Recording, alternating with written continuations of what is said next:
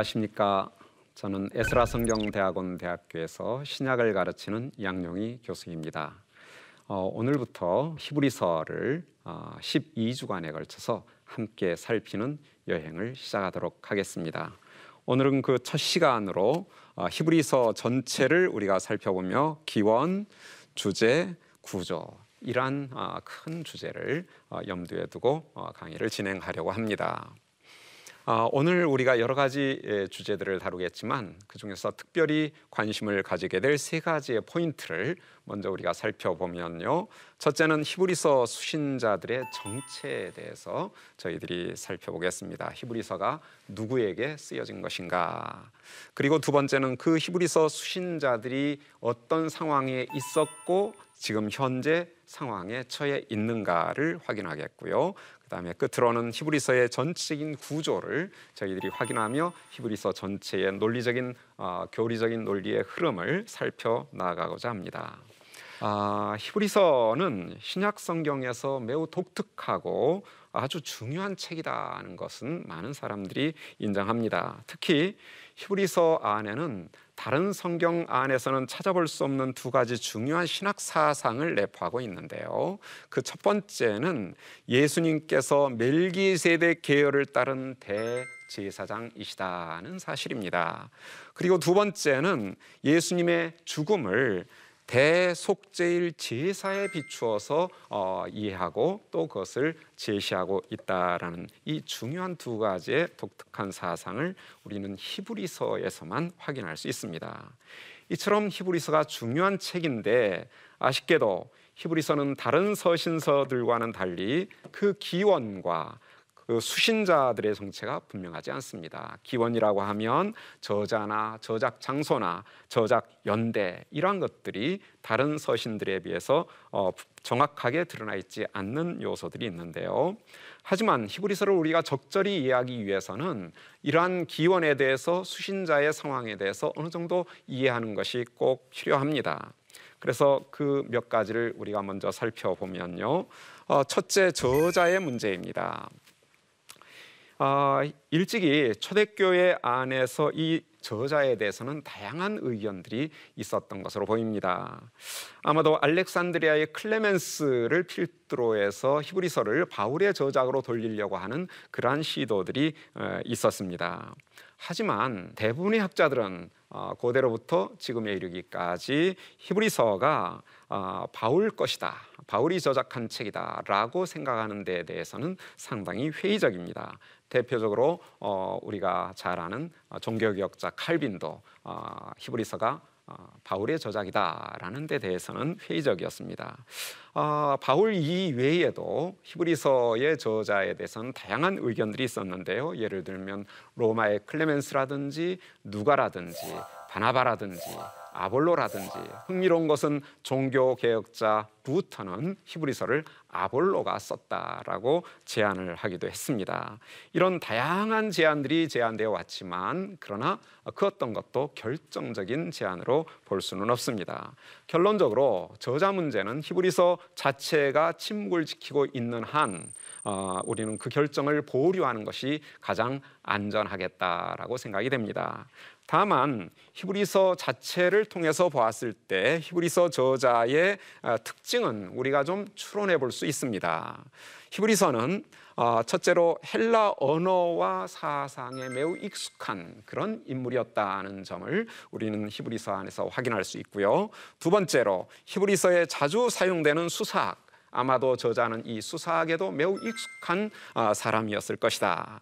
그리고 구약 성경 그 중에서도 특별히 70인 역에 아, 70인 역이란 아, 히브리어 성경을 헬라어로 번역해 놓은 여러 성경 중에 한 가지죠. 이 70인 역에 익숙한 그런 인물이었다라고 할 수 있습니다. 그리고 아, 개인적으로는 디모데와 친밀한 관계를 가지고 있었던 그러한 인물로 보이고요. 그리고 어, 이 히브리서 저자는 수신자들과 마찬가지로 1세대 그리스도인 즉 복음을 그리스도로부터 직접 전해 들었던 그런 1세대 그리스도인이 아니라 그들로부터 전해 들었던 2세대 그리스도인이다. 이러한 사실은 우리가 2장에서 확인할 수 있는 부분입니다.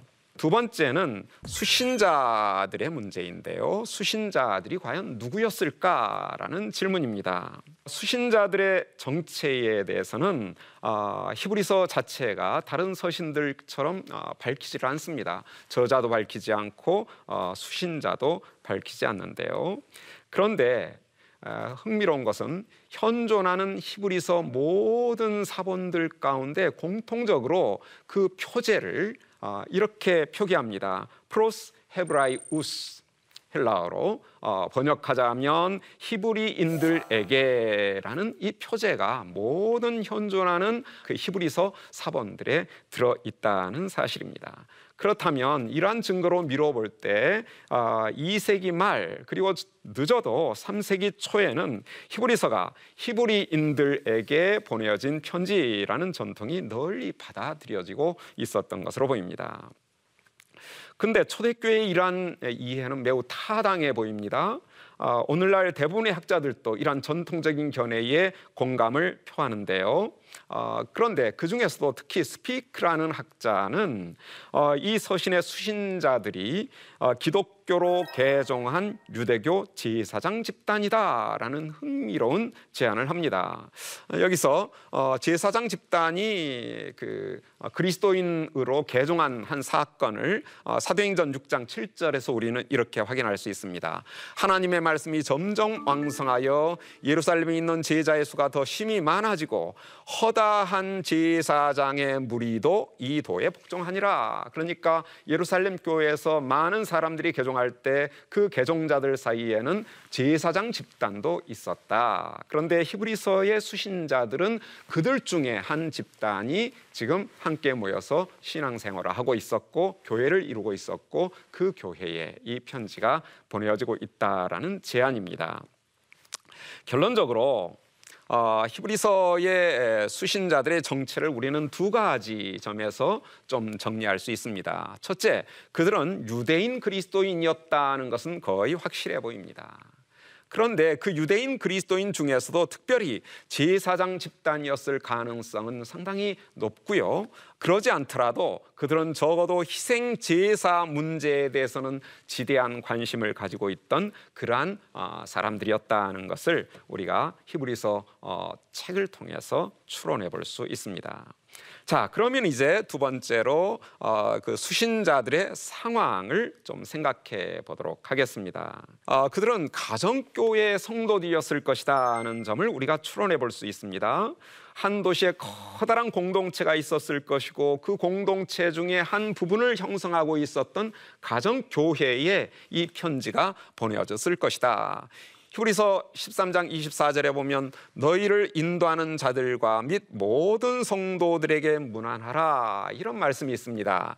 자, 이 말씀을 우리가 좀 새겨 보면요. 이 편지를 받는 어, 수신자 교회는 그 교회 안에는 인도하는 자들과 모든 성도들이 포함되지 않았음을 추론해 볼 수 있습니다. 그러니 이 편지를 받는 너희 이 공동체에게 너희의 인도자들에게 그리고 너희가 속해 있는 다른 모든 성도들에게 나의 안부를 좀 전해달라 이렇게 부탁을 하고 있는 것이죠. 그런 점에서 이 편지를 받은 어, 수신자들은 어, 큰 교회에 속해 있는 작은 가정교회 성도들이었다는 것을 우리가 생각해 볼 수 있습니다. 어, 두 번째로 저자와 수신자들은 어, 개인적으로 상당히 긴밀한 친분 관계가 있던 그러한 어, 것으로 보입니다. 히브리서 13장 19절에 보면 내가 더 속히 너희에게 돌아가기 위하여 너희가 기도하기를 더욱 원한다라고 했습니다. 여기서 돌아간다라고 얘기했는데요. 그 말은 원래 이그 수신자들과 저자가 함께 교제했던 관계다는 것을 우리가 알 수 있고요. 그런데 지금은 떨어져 있는데 지금 얼마 지나지 않아 다시 그들에게 돌아가려고 한다라는 점을 추론해 볼 수 있습니다.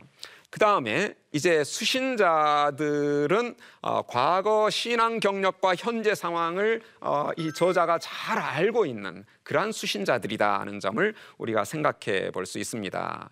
어, 그래서 우리가 먼저 그들의 과거 신앙 경력이 어땠는가를 한번 어, 성경 본문 안에서 좀 확인해 보면요. 히브리서 2장 3절 이 구원은 처음에 주로 말씀하신 바요 들은 자들이 우리에게 확증한 바니라고 하는 이 말씀에 비추어 볼 때 그들은 어, 그리스도로부터 직접 복음을 전해 들었던 1세대 그리스도인이 아니라 어, 들은 자들이 우리에게 확증한 바다 전하여 준 바다라고 한 사실을 어, 본다면 그들은 2세대 그리스도인들이었다는 것을 우리가 추론할 수 있고요. 어, 그런 다음에 그들은 어, 성도들을 잘 섬기는 그런 사람들이었음을 알 수 있습니다. 여기 보면 어, 너희 행위와 그의 이름을 위하여 나타낸 사랑으로 사랑이 풍성한 공동체였습니다. 어, 이미 성도들을 섬겼다. 어, 잘 섬기는 어, 저자가 그들이 어떻게 성도를 섬겼는지 잘 알고 있고요. 그리고 이제도 섬기고 있는 것을 잊어버리지 아니한다. 이렇게 얘기합니다. 뿐만 아니라 전날에 너희가 빛을 받은 후에 고난의 큰 싸움을 견디어내었다. 저자는 이 수신자들이 과거에 고난을 당했던 그 경험을 잘 알고 있습니다. 근데 그 고난을 당하면서 잘 인내해내었다는 것입니다. 인내하는 공동체였다. 뿐만 아니라 그들은 갇힌 자들을 동정하였다. 감옥에 갇힌 성도들을 가서 돌봐주는 보살피는 그러한 동정의 모습이 있었고요. 뿐만 아니라 소유를 빼앗기는 것도 기쁘게 당하였다. 이 수신자들은 그냥 고난만 당한 것이 아니라 재산적인 손실을 감수해야만 했던 아마도 믿음 때문에 그런데 그러한 일도 기쁘게 당하였다는 사실을 어, 저자는 잘 알고 있습니다. 자, 이렇게 볼 때 수신자들의 과거 신앙 경력은 대단하다라고 말할 수 있습니다. 평범한 그리스도인들이 아니었습니다. 대단한 경험과 경력이 있는 그러한 어, 인내를 잘 해왔던 그러한 공동체였음을 알 수 있습니다. 그런데 이들이 지금 현재는 어떤 그 영적 상황에 처해 있는가를 우리가 좀 생각해 볼 필요가 있습니다. 히브리서 5장 11절에 보면 이런 말씀이 있습니다.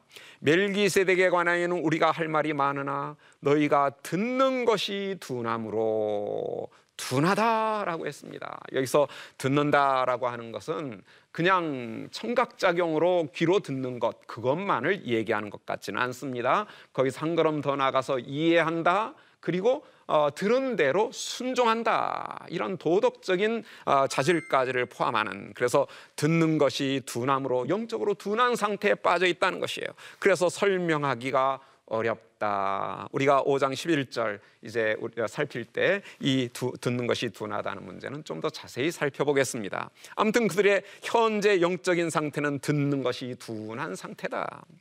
뿐만 아니라 히브리서 2장 1절에 보면 그러므로 우리는 들은 것이 더욱 유념함으로 우리가 흘러 떠내려가지 않도록 함이 마땅하다. 지금 수신자들은 흘러 떠내려갈 수 있는 위기에 처해 있다는 것을 저자는 잘 알고 있습니다.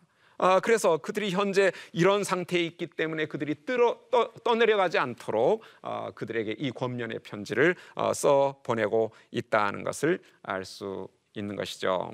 자, 이제 이 두 가지에 이어서 또 수신자들의 영적 상태를 보여주는 어, 측면들을 계속 살펴보면요. 히브리서 5장 12절에 보면 때가 오래되었으므로 너희가 마땅히 선생이 되었을 터인데 너희가 다시 하나님의 말씀의 초보에 대하여 누구에게서 가르침을 받아야 할 처지다. 자, 이 말씀을 통해서 우리가 어, 수신자들의 영적 상태를 어떻게 추론할 수 있습니까? 그들이 믿은 지가 오래되었다는 것입니다. 초신자들이 아닙니다. 굉장히 오랜 신앙적 경륜이 있는 자들이었고요. 그러니 그들이 지금 현재는 마땅히 선생이 되어 있어야 한다. 영적으로 선생님이 되어 있어야 할 그러한 상황이다 하는 것을 얘기합니다. 그런데 정작 그들은 말씀의 초보에 대하여 누구에서 가르침을 받아야 된다. 굉장히 안타까운 상황인 것을 우리가 알 수 있습니다. 12절 아, 하반절에 보면 그들이 단단한 음식을 먹어야 할 터인데 젖이나 먹고 있다라고 했습니다. 그러면서 또 한 가지 너희가 죄와 싸우되 아직 피 흘리기까지는 대항하지 아니하였다. 아까 우리가 10장의 내용으로 봤을 때그 어, 고난을 당하였는데 잘 인내하였다 했는데 그 고난이 피를 흘리는 정도는 아니었다. 그 말은 순교를 당한 경험은 없는 공동체다. 아직 순교의 경험은 없다라고 생각할 수 있습니다. 어, 그런가 하면 12장 3절에 보면 너희가 피곤하여 낙심하지 않기 위하여라는 그러한 권면을 합니다. 그것은 아마 이 히브리서 수신자들이 지금 지쳐 있는 상태다. 그래서 낙심할 위기에 처해 있다는 것을 반증해 줍니다. 어쩌면 지금까지 순교를 당한 고난을 당하지는 않았는데 지금 점점 시간이 갈수록 순교의 그림자가 그들에게 점점 다가오는 그러한 상황에서 그들은 그 순교의 위기를 두려워하고 피곤하여 하고 그래서 낙심할 위기에 처해 있는 그러한 수신자들의 상황이 아닌가 싶습니다. 그리고 13장 7절과 9절에 보면 너희를 인도하던 자들을 생각하라라고 합니다. 그러면서 믿음을 그들의 믿음을 본받아라. 그 말은 그들이 인도자들의 믿음을 본받지 않고 다른 길로 지금 가려고 하는 위기에 처해 있다는 것을 추론할 수 있는데요. 그래서 여러 가지 다른 교훈에 끌리지 마라. 지금 수신자들이 여러 가지 주변에 있는 다른 교훈에 마음을 두고 여기도 기웃 저기도 기웃 이런 위기에 있었던 것 같습니다. 그러니까 그런 다른 교훈에 끌리지 마라. 마음은 은혜로서 굳세게 해야 된다. 은혜 위에 다른 걸 생각하지 마라. 그러면 은혜 위에 다른 게 뭐가 있을까? 아마도 이 유대인 그리스도인들에게는 유대인들의 어, 종교적 전통 그것이 아주 중요한 다른 교훈에 연관된 요소들이었던 것 같습니다. 그래서 다른 교훈의 한 예로서 음식으로서 할 것이 아니다. 그들은 유대인들이 중요하게 여기던 음식법에 아직도 얽매여 있는 그러한 모습을 우리는 좀 추론해 볼 수 있습니다. 그러니까 그들이 이 은혜의 복음에서 떠나 율법을 준수함으로 뭔가 유익을 누리고자 하는 그러한 다른 교훈에 귀를 기울이고 있는 그러한 어, 위험한 상태에 있었다는 것을 알 수 있습니다. 13장 17절에 보면 인도하는 자들에게 순종하고 복종하라 라는 교훈을 합니다. 순종 잘하는 사람에게 이런 얘기할 필요 없겠죠. 지금 순종을 잘 안 하는 것 같습니다. 그러니까 인도자들에게 순종하고 복종하라 라는 그러한 교훈을 주고 있고요. 그들로 하여금 즐거움으로 이것을 하게 하고 근심으로 하게 하지 마라. 아마 이 수신자들 때문에 인도자들이 근심하고 있었던 것 같습니다. 아, 그러니까 근심으로 하지 말도록 해라라고 권면을 합니다. 한 걸음 더 나가서 그들은 어, 인도자들과 거리를 두고 싶어 했던 것 같고 그래서 전체 모임과 좀 거리를 두는데 자기들끼리 모이는데 그 모임조차도 그만두려고 하는 그래서 모이기를 피하는 어떤 사람들의 습관과 같이 하지 마라. 모임을 피하려고 하는 그러한 위기 상황이 그들에게 점점 어, 그 가까이 위협을 가하고 있었던 것 같습니다. 이것이 바로 그들이 어, 처해 있던 현재 영적인 상황이 아니었나 어, 그래서 어, 이제 히브리서 저자는 이러한 위기 상황에 있는 어, 수신자들에게 그들이 이러한 위기에서 벗어나도록 하기 위하여 지금 이 히브리서를 써서 그들에게 보내어주고 있다. 그래서 위기에 처한 교회를 향한 아, 간절한 권면 이게 히브리서의 핵심 메시지다는 것을 좀 생각해 볼 수 있습니다.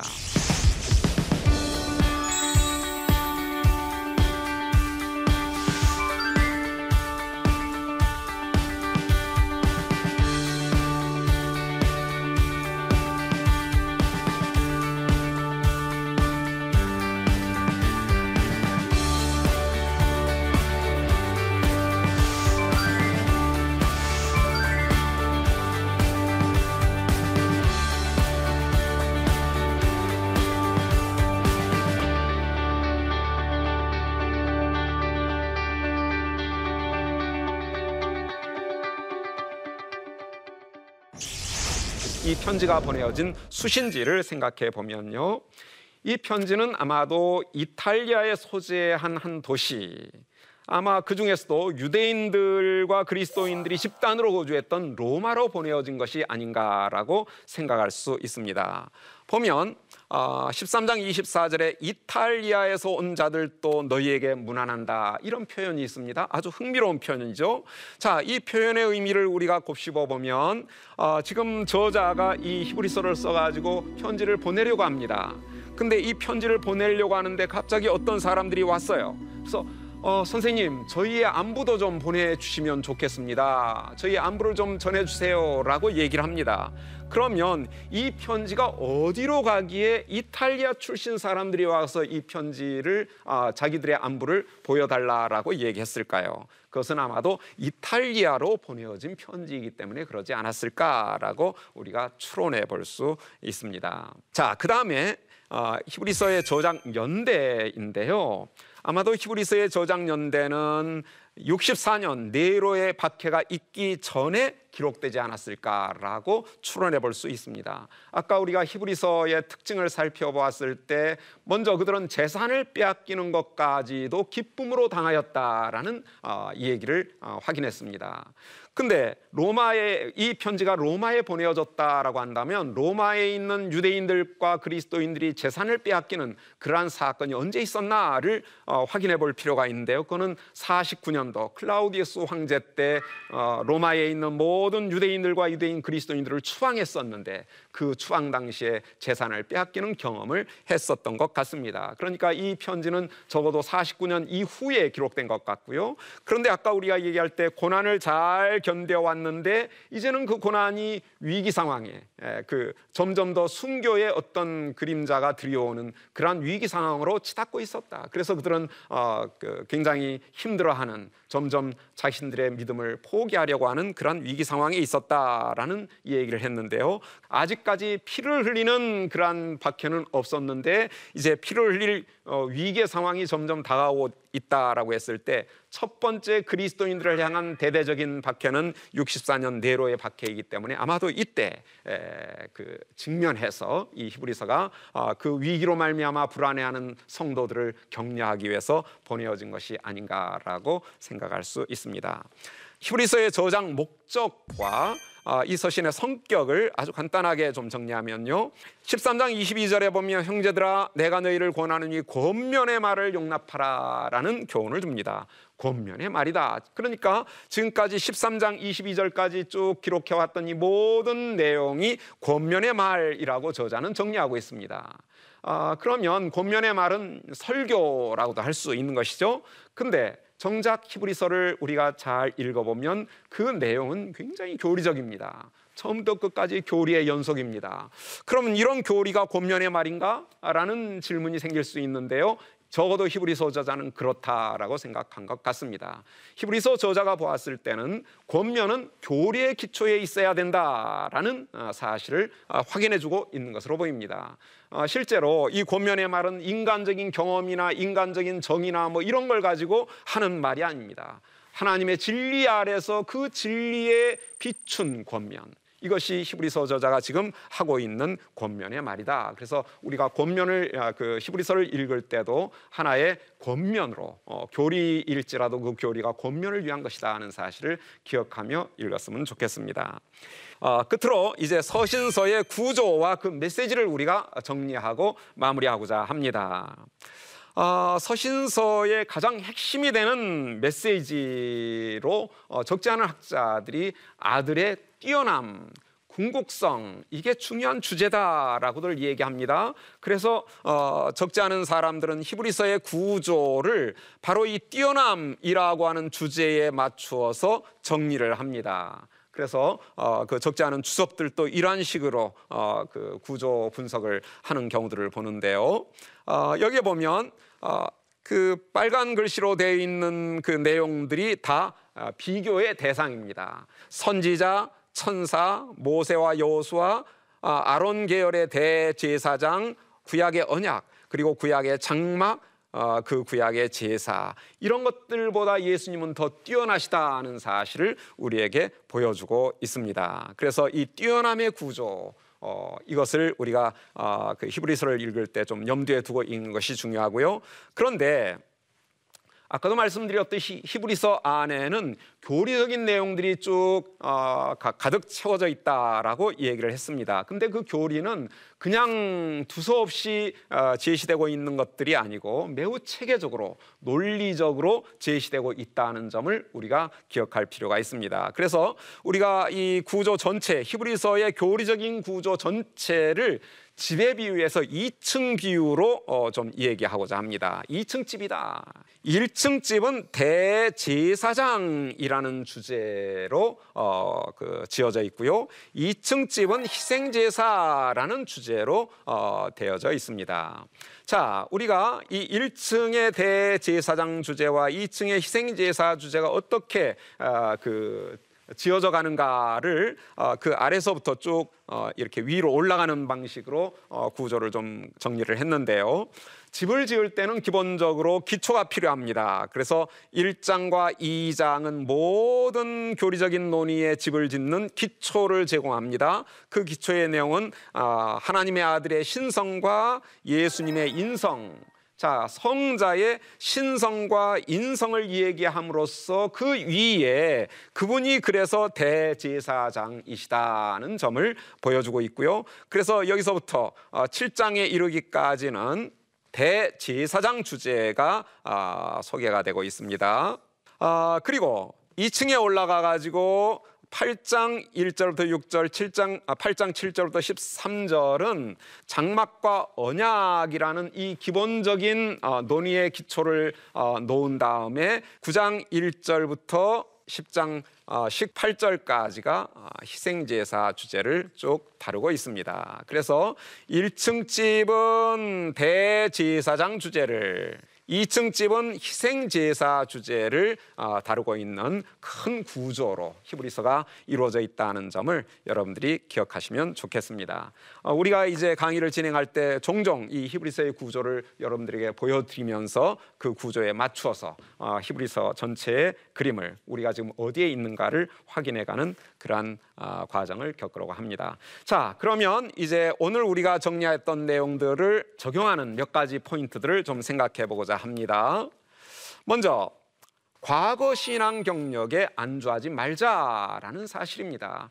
히브리서 수신자들은 이미 선생이 되어야 할 처지임에도 불구하고 경력이 길었습니다. 아직도 어, 기억 니은 디가 초보나 배우고 어, 젖이나 먹는 그러한 상태에 있었다. 경력에 안주했었던 것 같습니다. 그래서 우리는 안주하지 말아야 될 것 같고요. 두 번째는 현재 우리 교회는 영적으로 둔한 상태에 빠져 있는 것은 아닌가. 이 영, 신앙 경력에 안주한다는 것은 둔한 상태와 직결되어 있습니다. 그래서 우리가 어, 우리의 영적 상태가 둔한 상태는 아닌지 이 히브리서를 통해서 어, 앞으로 계속 어, 11주간 남아 있는 이 과, 과 정을 통해서 이 부분을 우리가 늘 점검했으면 좋겠습니다. 그리고 세 번째로는 히브리서를 읽을 때 우리가 책 전체의 큰 그림 속에서 본문의 위치를 확인하며 읽는 것 이것이 매우 중요하다는 점을 그래서 제가 아까 마지막으로 어, 히브리서 어, 구조의 2층집 구조를 보여드렸는데요. 이 구조를 늘 염두에 두면서 우리가 읽는 이 본문이 이 전체 구조 속에 어디에 속해 있는가를 염두에 염두하면서 어, 히브리서를 읽어 나가면 좋겠다라고 적용을 합니다. 자, 이것으로 오늘의 강의를 마치겠고요. 다음 주에는 히브리서 1장 2장의 신성과 인성 주제를 함께 살펴보는 그러한 시간을 갖겠습니다. 자, 그동안 시청해 주셔서 감사합니다.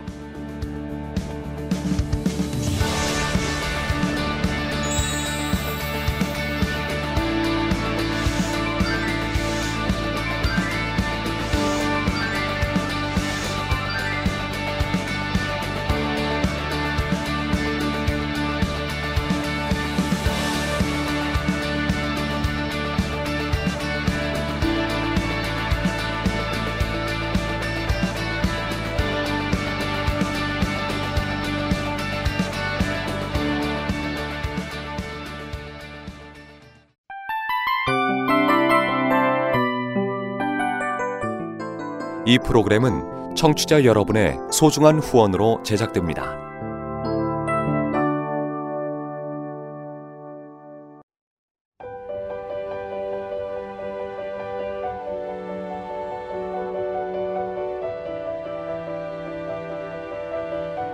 세상에는 수많은 교회들이 있지만 더 깊이 있는 말씀 강해를 찾기 위해 크기로만 교회를 선정하지 않습니다. 보다 좋은 영적 콘텐츠를 더 많이 나누기 위해 방송비를 받지 않습니다. 1년 365일 복음만 전하고 싶어서 우리는 광고를 하지 않습니다. 온누리의 복음을 땅끝까지 CGN TV와 함께 땅끝 선교사가 되주세요